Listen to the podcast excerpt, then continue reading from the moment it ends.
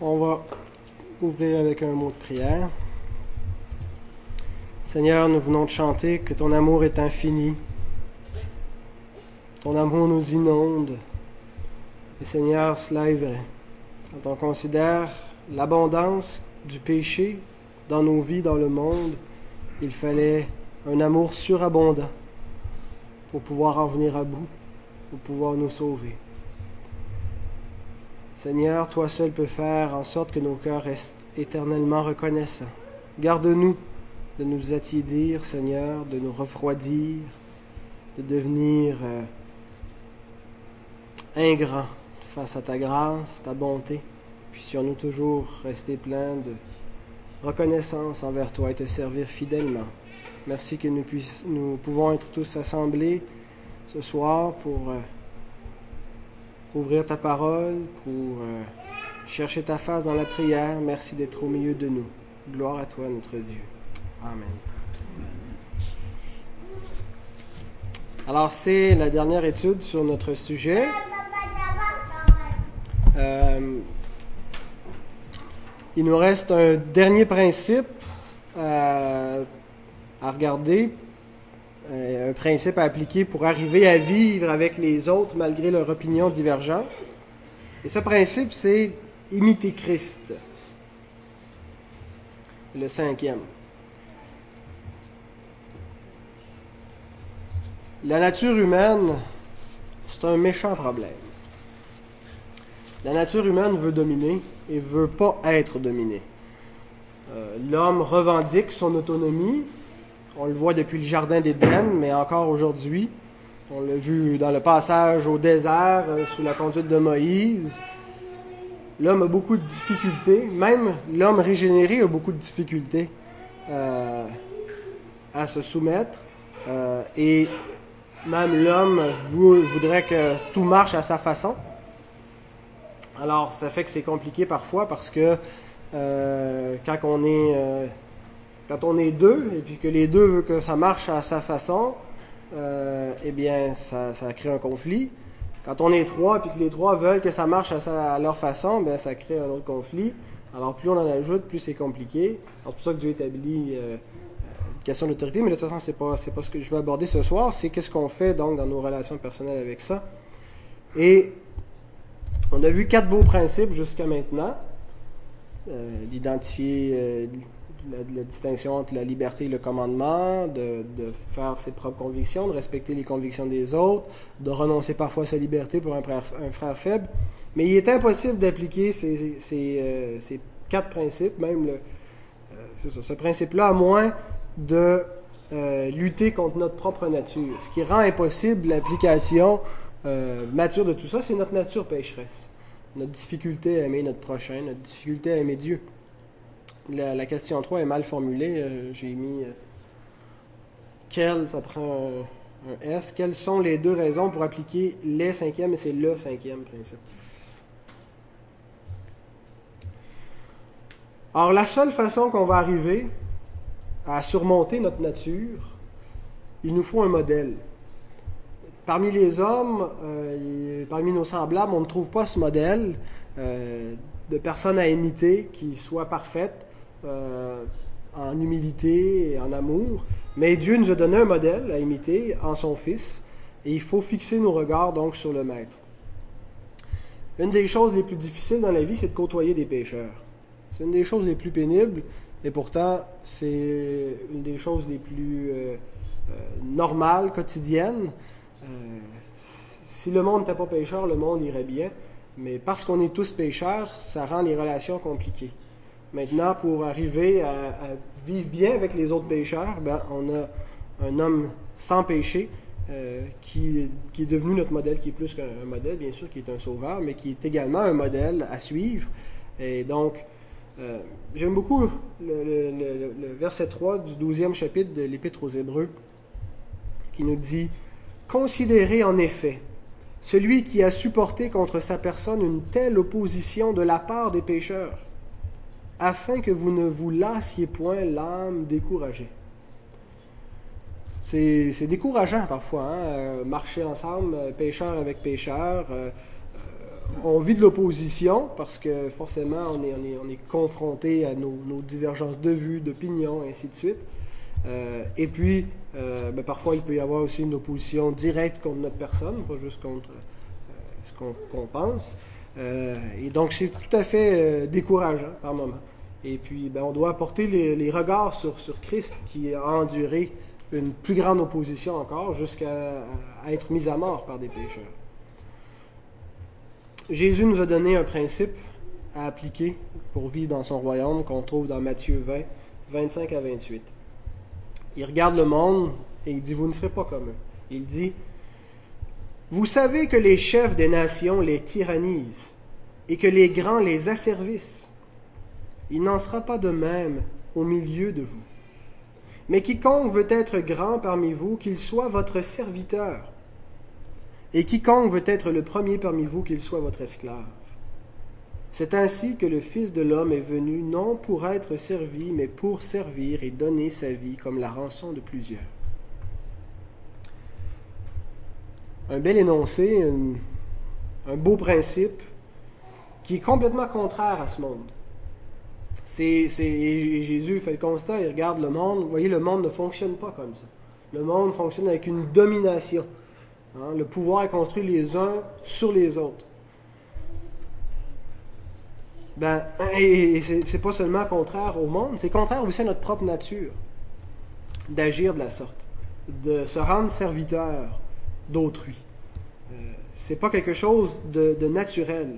C'est quelque chose qui est possible seulement par la grâce de Dieu. C'est quelque chose de surnaturel. Ça prend une nature euh, transformée. Ça prend la grâce de Dieu. C'est vrai que des fois, on retrouve aussi des expressions euh, extraordinaire de service chez des gens qui, n'ont pas connu la, régénération, qui ne sont pas nés de nouveau, mais c'est quand même, euh, je crois, attribuable à la grâce commune de Dieu qui agit chez les inconvertis. Donc, il faut faire violence à notre propre nature pour pouvoir appliquer ce principe. Alors maintenant, comment s'applique ce principe avec le, sujet qui nous occupe directement, à savoir la prise de décision et l'opinion divergente? Eh bien, on le retrouve euh, bien résumé dans Romains 15. Vous pouvez ouvrir là, Romains 15, les versets 2 à 7.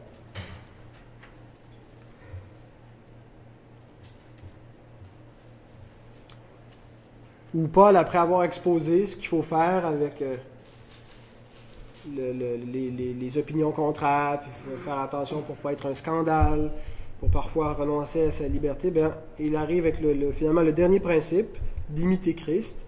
Et on retrouve donc dans ce passage-là que chacun de nous complaise au prochain pour ce qui est bien. C'est ce qu'il faut faire. Il ne faut pas se complaire en soi, mais complaire au prochain. Essayer de, chercher, quand, on a une décision, la première question qu'on doit se poser, c'est pas qu'est-ce qui va être plus avantageux pour moi, mais qu'est-ce qui va être plus avantageux pour les autres. Donc c'est en vue de l'édification. Et là, il nous donne le modèle. Car Christ, ne s'est point complu en lui-même. Mais selon qu'il est écrit, les outrages de ceux qui t'insultent sont tombés sur moi. Or, tout ce qui a été écrit d'avance l'a été écrit pour notre instruction, afin que par la patience et par la consolation que donnent les Écritures, nous possédions l'espérance. Alors ça, c'est l'effet que produit l'Écriture dans nos cœurs. Euh, elles nous produisent, elles amènent cette consolation. Pourquoi est-ce que Paul dit ça au beau milieu de son énoncé? C'est parce qu'il cite un passage de l'Ancien Testament, un passage de l'Écriture, qui annonçait déjà l'humilité du Christ. Et il dit ça, ça a été annoncé pour nous-mêmes, pour qu'on puisse euh, trouver une consolation et apprendre euh, à agir euh, en, étant des imitateurs de Christ. Dans quel but? On a trois buts qui nous sont donnés dans trois verbes dans le reste du passage. Que le Dieu de la persévérance et de la consolation vous donne d'avoir les mêmes sentiments les uns envers les autres. Donc, qu'est-ce que ça va produire si on imite Christ? Eh bien, si tout le monde imite Christ, on va avoir les mêmes sentiments les uns envers les autres. Sous-entendu de bons sentiments. Selon Jésus-Christ, afin que tous ensemble d'une seule bouche vous glorifiez Dieu. Deuxième verbe, donc on a les mêmes sentiments, mais ce que ça nous amène à faire, c'est de glorifier Dieu ensemble donc de glorifier le Dieu et Père de notre Seigneur Jésus-Christ. Et troisièmement, accueillez-vous donc les uns les autres comme Christ vous accueillit pour la gloire de Dieu. On a le but de s'accueillir mutuellement. Il y a deux raisons pour appliquer le cinquième principe, qui est d'imiter Christ, d'imiter son humilité. Première raison, c'est une question de perspective. Il est catégorique que nous ayons tous la même perspective. Sinon, les conflits, les divisions vont être inévitables. Une entreprise ne peut pas fonctionner si tous ceux qui travaillent dans l'entreprise n'ont pas le même but. Euh, si on ne sait pas c'est une entreprise de quoi, si on ne sait pas si on fait des skidoo ou si on fait euh, des, euh, des, jets, eh bien, on ne pourra pas travailler ensemble. Il faut qu'on ait une perspective, un objectif commun. Alors, quelle est la perspective, quel est le modèle que les chrétiens ont? Ben, C'est Christ. Par exemple, c'est quelque chose qu'on vit souvent dans un couple on ne voit pas les choses de la même façon. Mon épouse pourrait trouver que je suis peut-être pas assez attentionné par moment. Par contre, moi de mon côté, je pourrais trouver qu'elle est capricieuse. Puis euh, avoir l'impression qu'elle ne se rend pas compte qu'elle exige trop. Euh, qui a raison? Qui va changer pour l'autre? Si on a le même modèle, Christ, eh bien, tous les deux, on va devenir meilleurs. Il y a de fortes chances que euh, l'époux va devenir plus euh, euh, sensible et, attentionné à son épouse. Il va apprendre à l'aimer comme, comme Christ aime l'Église. Et de la même façon, l'épouse va apprendre à, respecter son mari, à ne pas créer des attentes, et aimes son attente en Dieu. Et bon. Alors, vous voyez qu'une perspective commune va garder une bonne relation. Parce que si on ne partage pas cette même perspective, ben, généralement, ça va être un des deux qui va, qui va souffrir plus que l'autre. Les deux vont souffrir, mais il va y en avoir un qui va mettre plus d'eau dans son vin, ou si les deux refusent de mettre de l'eau dans leur vin, ça peut finir en, divorce. Alors, une perspective commune permet qu'on se dirige tous les deux dans la même direction. Et donc, ça nous donne la, bonne euh, attitude. Et quand on regarde au modèle parfait, c'est le seul moment où on peut réaliser nos imperfections. On ne réalise pas à quel point qu'on est imparfait jusqu'à ce qu'on s'approche de Dieu. On ne réalise pas qu'on est pécheur, qu'on a un cœur euh, qui, est incapable d'aimer. Euh, un cœur qui s'aime lui-même et qui, euh, qui, a peine à aimer son prochain et par conséquent qui n'aime pas Dieu. Alors, il, faut, il faut la grâce. Alors, si on n'a pas euh, le modèle parfait, on ne prend pas conscience de ça, puis si on n'en prend pas conscience, on ne peut pas changer. Alors, ensuite, la deuxième raison, c'est pour une question de motivation. Nous ne verrions aucun avantage à renoncer à nous-mêmes, à être humbles, si ce n'était pas pour ressembler à Christ le monde ne peut pas appliquer le principe de Christ parce qu'il n'y voit aucun avantage. C'est pas avantageux pour un parti politique d'être humble, pour d'appliquer ce que, Christ montre ici, ou pour une entreprise qui est en compétition avec les autres, parce que ça, ça les vouerait à l'échec, ça serait la fin de l'entreprise, ça serait la faillite euh, de, de s'abaisser. Donc, chacun cherche son avantage, puis c'est ce qui fait que la, société progresse. Euh, hein, même c'est la base du, capitalisme, c'est que chacun cherche à tirer le, meilleur pour, son propre parti, et c'est ce qui force les institutions à toujours s'améliorer pour offrir quelque chose de mieux. Mais donc, pour l'Église, euh, on n'aurait aucune motivation à, entretenir l'humilité si ce n'était pas qu'on avait euh, le désir de ressembler à Christ.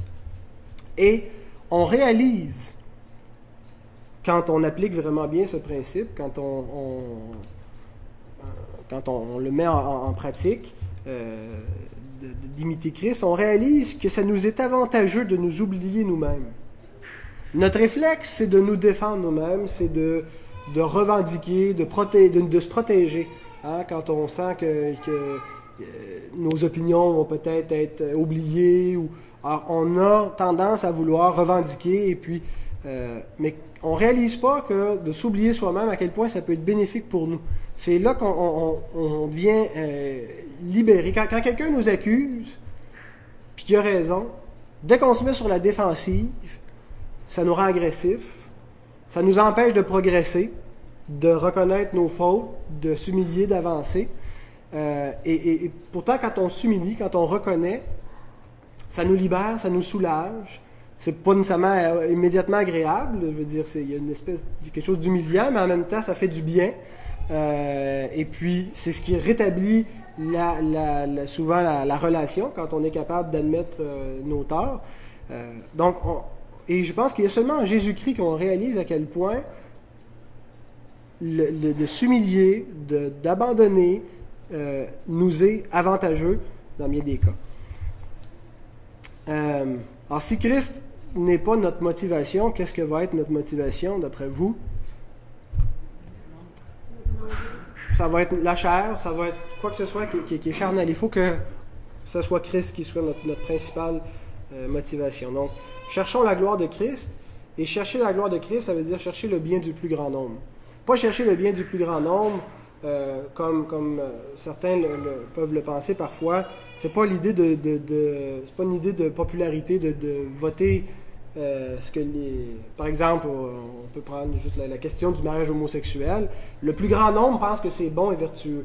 Mais chercher le bien du plus grand nombre, ça ne veut pas dire donner ce que le plus grand nombre réclame. Ça veut dire qu'est-ce que Dieu détermine comme bien pour le plus grand nombre, c'est ce qu'il faut euh, chercher. Et donc dans l'Église, euh, ça ne veut pas dire qu'il faut euh, faire ce que le plus grand nombre espérait qu'il soit fait, mais faire ce qu'on juge à la lumière de l'Écriture sainte, être le, plus grand bien pour le plus grand nombre.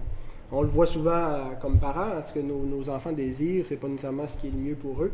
alors, chercher leur bien veut dire chercher ce qui glorifie Dieu dans leur vie. Et chaque fois qu'on cherche la gloire de Dieu et pas notre gloire, bien, ça c'est la motivation par excellence pour agir.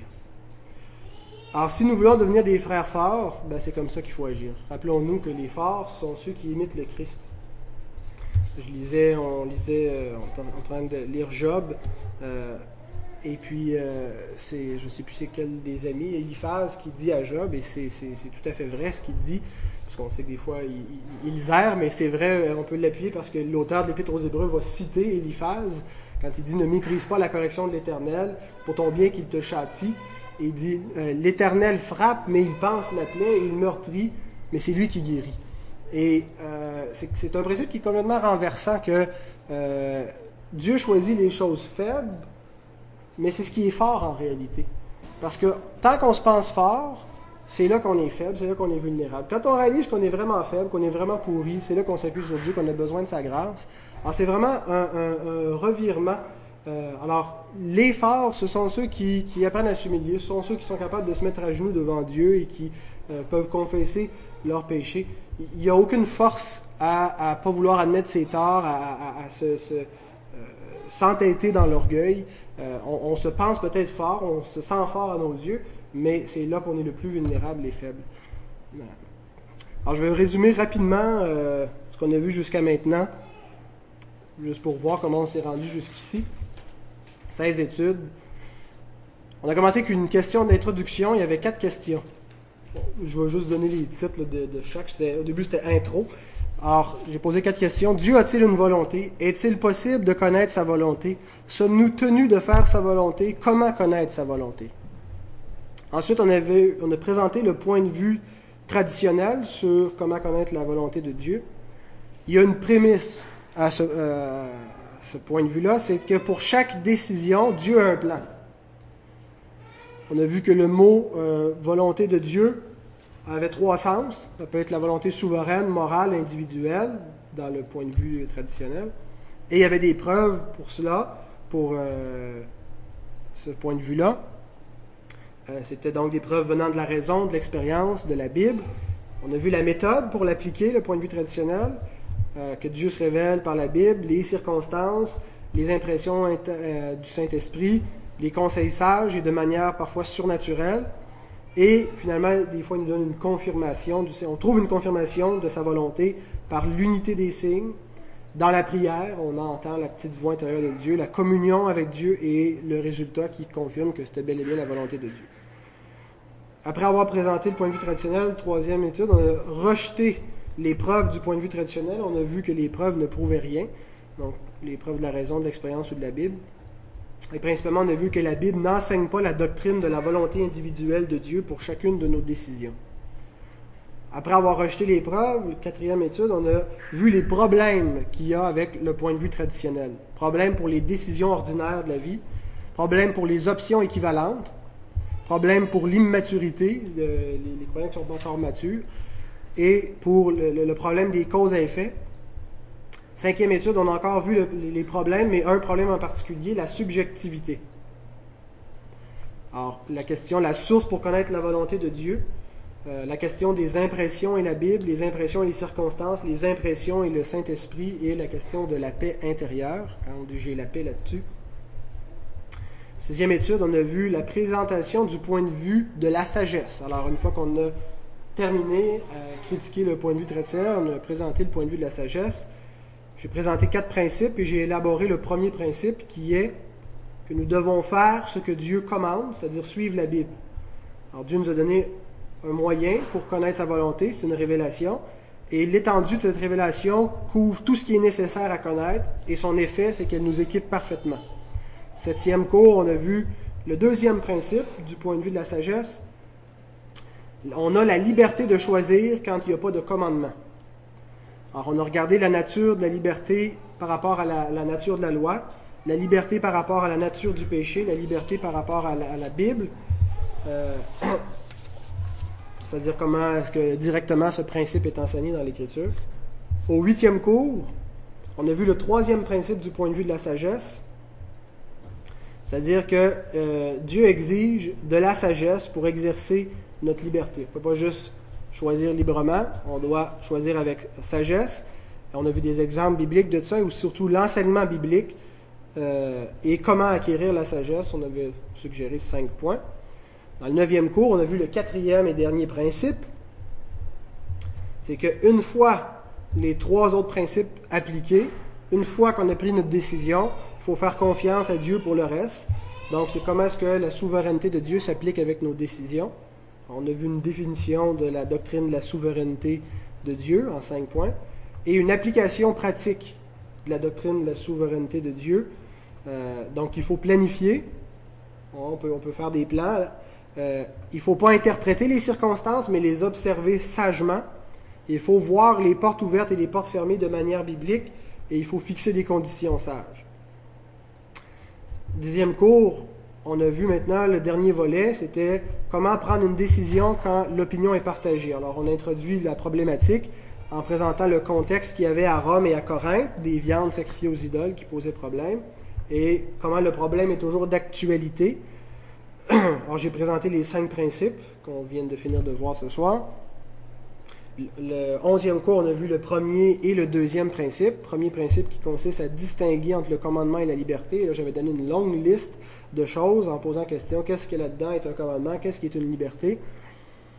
Euh, deuxième principe, cultiver nos propres opinions.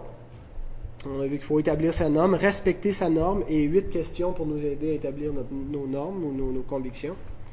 Douzième cours, on a vu le troisième principe qui est de respecter la liberté des autres, même lorsqu'elle diffère.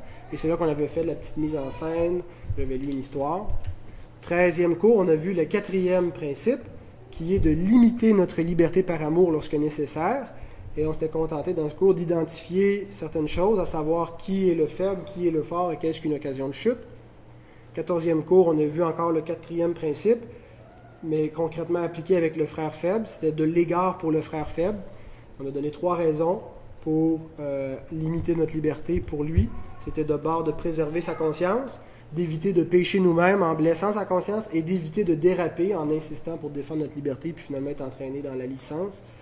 Et on a également répondu à la question qui sont les faibles aujourd'hui, potentiellement? Quinzième cours, on a vu qu'est-ce qu'on fait maintenant de l'opinion des pharisiens? Euh, on a tenté d'identifier qui sont les pharisiens, on a vu comment Jésus a traité avec eux, comment on applique ça maintenant pour nous. Et aujourd'hui, on a vu le cinquième principe qui est de suivre Christ comme modèle et motivation dans nos relations avec les autres. on a vu donc euh, que notre nature humaine, on a vu un peu la nature humaine comme un obstacle, plus deux raisons pour imiter Christ, et euh, qui sont la perspective et la motivation. Et puis après ça, j'ai résumé. Alors, ce que j'ai commencé dans mon résumé, j'ai résumé le premier cours qui était une introduction. c'est une blague. Alors voilà, c'est tout. C'est ici que ça se termine. Alors j'espère que cette étude aura été bénéfique pour nous aider à mieux saisir les. Euh, comment euh, découvrir la volonté de Dieu pour nos vies, comment appliquer les principes bibliques. Euh, alors voilà. Tous les, les enseignements ont été enregistrés. Oui, en effet. Alors, Madame Payette, si jamais vous voulez les avoir, vous nous dites. Oui, ben, tout est enregistré, tout était. J'ai les feuilles, j'ai tout ça. Alors, merci.